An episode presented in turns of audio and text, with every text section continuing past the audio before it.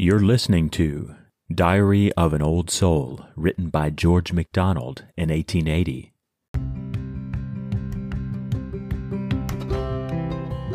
I will what thou willst.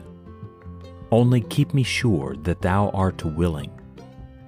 Call to me now and then.